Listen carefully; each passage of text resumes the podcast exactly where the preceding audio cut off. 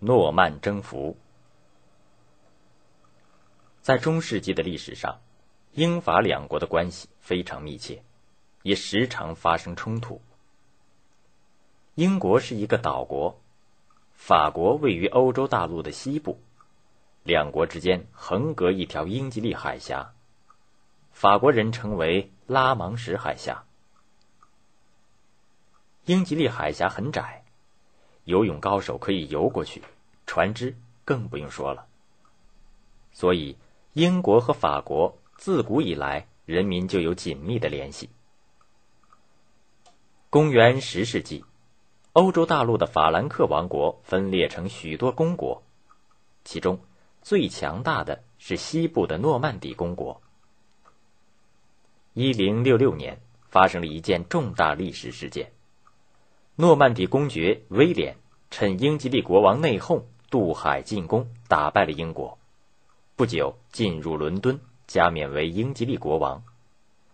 这件事历史上称为诺曼征服。事情还得从头说起。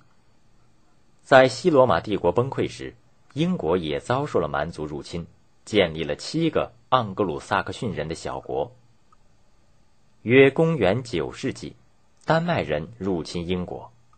这时，威塞克斯国的阿尔弗雷德大王奋起抗争，捍卫了民族独立。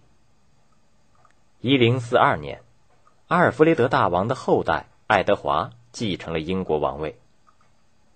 一零六六年，爱德华死了，他妻子的兄弟哈罗德被推举为王。这样的王位安排引起了海峡对岸的。诺曼底公爵的不满。诺曼底公爵威廉是个私生子，因而时常遭到别人的冷眼，这使得他的性格变得刚毅而冷酷。他十六岁时已熟练的掌握了格斗的技巧，并不止一次的躲过了暗杀。靠着他的铁腕统治，诺曼底公国成了西欧最强大的国家。他对海峡对岸富庶的英国觊觎已久，早就想把他弄到手。还在两年以前，威廉对哈罗德就有过救命之恩。当时，哈罗德在法国游玩时遭人绑架，是威廉把他救了出来。为了感谢威廉的救命之恩，哈罗德曾对天发誓：“我，哈罗德发誓，当我王爱德华百年之后。”我将运用我在英国的权力和影响，使威廉，我亲爱的兄弟，成为英格兰国王。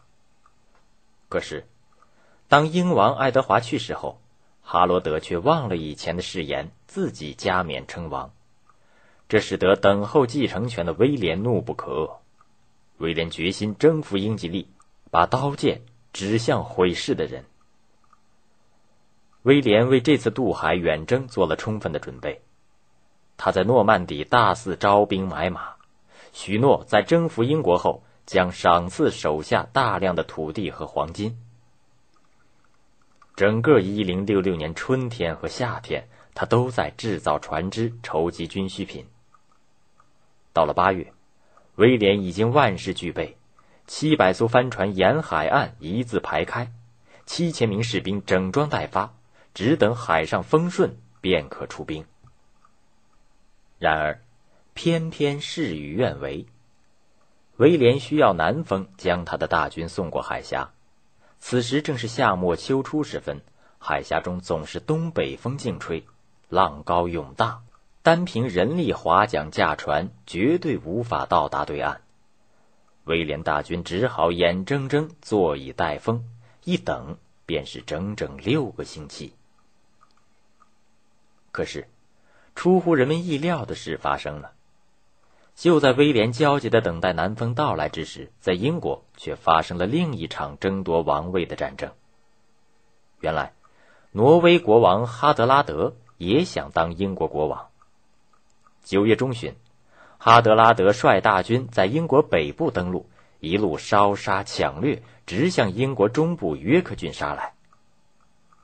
英王哈罗德立即率军北上迎敌。两军在约克郡的斯坦福桥遭遇，经过激战，挪威国王被杀，哈罗德大获全胜。就在哈罗德获胜两天之后，英吉利海峡的风向转变了，刮起了强劲的南风。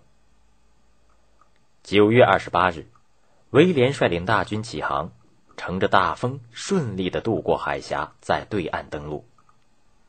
威廉刚刚踏上泥泞的英吉利海滩，一不小心摔了一跤，众将以为是不祥征兆，岂料威廉哈哈大笑：“此为吉兆，你们看。”我的双手已经抱住了英格兰。威廉站起后环顾四周，却是静悄悄，杳无人迹。他心里疑惑，不知英国人摆的什么阵。很快，探子来报，伦敦以南并无英军，所有军队都随哈罗德北上，与挪威人打仗去了。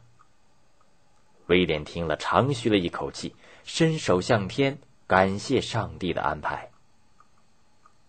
此时，哈罗德正在约克郡庆祝胜利，一匹快马自南方飞奔而来。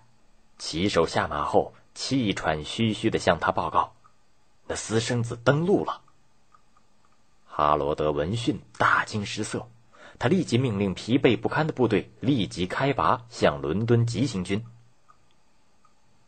十月十四日，威廉与哈罗德在哈斯丁摆开阵势。威廉的七千大军沿着山脚排开，兵分三路：左翼、右翼以及威廉亲自指挥的中军。哈罗德的英军部署在对面的山坡上，一万余人排成几个密集方阵。方阵最外一层的士兵身穿锁子甲，人人手擎一块大盾牌，块块盾牌紧密相连，组成刀枪不入的铜墙铁壁。将方阵内的士兵遮护得严严实实。最里层的一个方阵当中，高高飘扬着金线织就的英国王旗，王旗下哈罗德叉腰仗剑，威风十足。战斗开始了，威廉先命弓弩手向英军放箭，只见万箭齐发，冰雹般射向敌阵，不料。碰在英军的盾牌墙上，却纷纷折断落地，英军毫发无伤。威廉又命重装步兵发起冲击，无奈方阵里的英军突然刺出长矛，许多重装步兵的铠甲被刺穿，负伤的不在少数。威廉见步兵进攻不能取胜，即命骑兵上阵。这骑兵可是诺曼人的制胜法宝，而英军并无骑兵。上阵全靠步兵作战，步骑相遇，威廉的骑兵风驰电掣，让人猝不及防。再说，人在马上，占尽高度优势。那边哈罗德远远的见骑兵奔来，急令各方阵靠紧，密集队形。盾牌手们臂膀相挽，盾牌如瓦片般相叠，密不透风。诺曼骑兵再厉害。撞在这盾牌墙上，也是英雄无用武之地。而盾牌后的英国兵趁机扔出手斧和标枪，杀死了不少诺曼骑兵。眼看太阳偏西，威廉久攻不下，不免心急火燎。只见他眉头一皱，计上心来。他重新布置阵势，弓箭手后撤，所有骑兵集中中路，重装步兵调往两翼。当号旗一展，全体骑兵一齐冲上山坡。刚到方阵前面，又是一阵呐喊，全体诺曼骑兵掉头后撤。哈罗德以为敌人已溃不成军，遂下令英军下山追击。哪知，这是威廉的佯败战术。见敌人果然中计，追下山坡，方阵散乱。威廉又命骑兵回马，稳住阵脚。两翼重装步兵一起掩杀过来，可怜英军顺坡而下，收脚不住，前面的撞在骑兵枪剑之上，当场毙命；两边的被重装步兵砍杀，死伤无数。哈罗德惊得目瞪口呆，即令剩余部队重新集结。万余兵马只剩下三四千人。哈罗德将剩余部队集中到山顶，以他为核心围成一圈。周围仍然是坚固的盾牌墙。此刻夜幕降临，威廉见英军围成一个圆圈，顿时又生一计。他命弓箭手后撤一百步，然后斜斜的向高处射箭。这样，他们的箭越过盾牌墙，落到了方阵内英军的头上。挤成一团的英军躲无法躲，藏无处藏，中箭者无数。这时，突然一支飞箭自天而降，恰好刺入哈罗德右眼窝，他来不及哼一声，便扑倒在地，气绝身亡。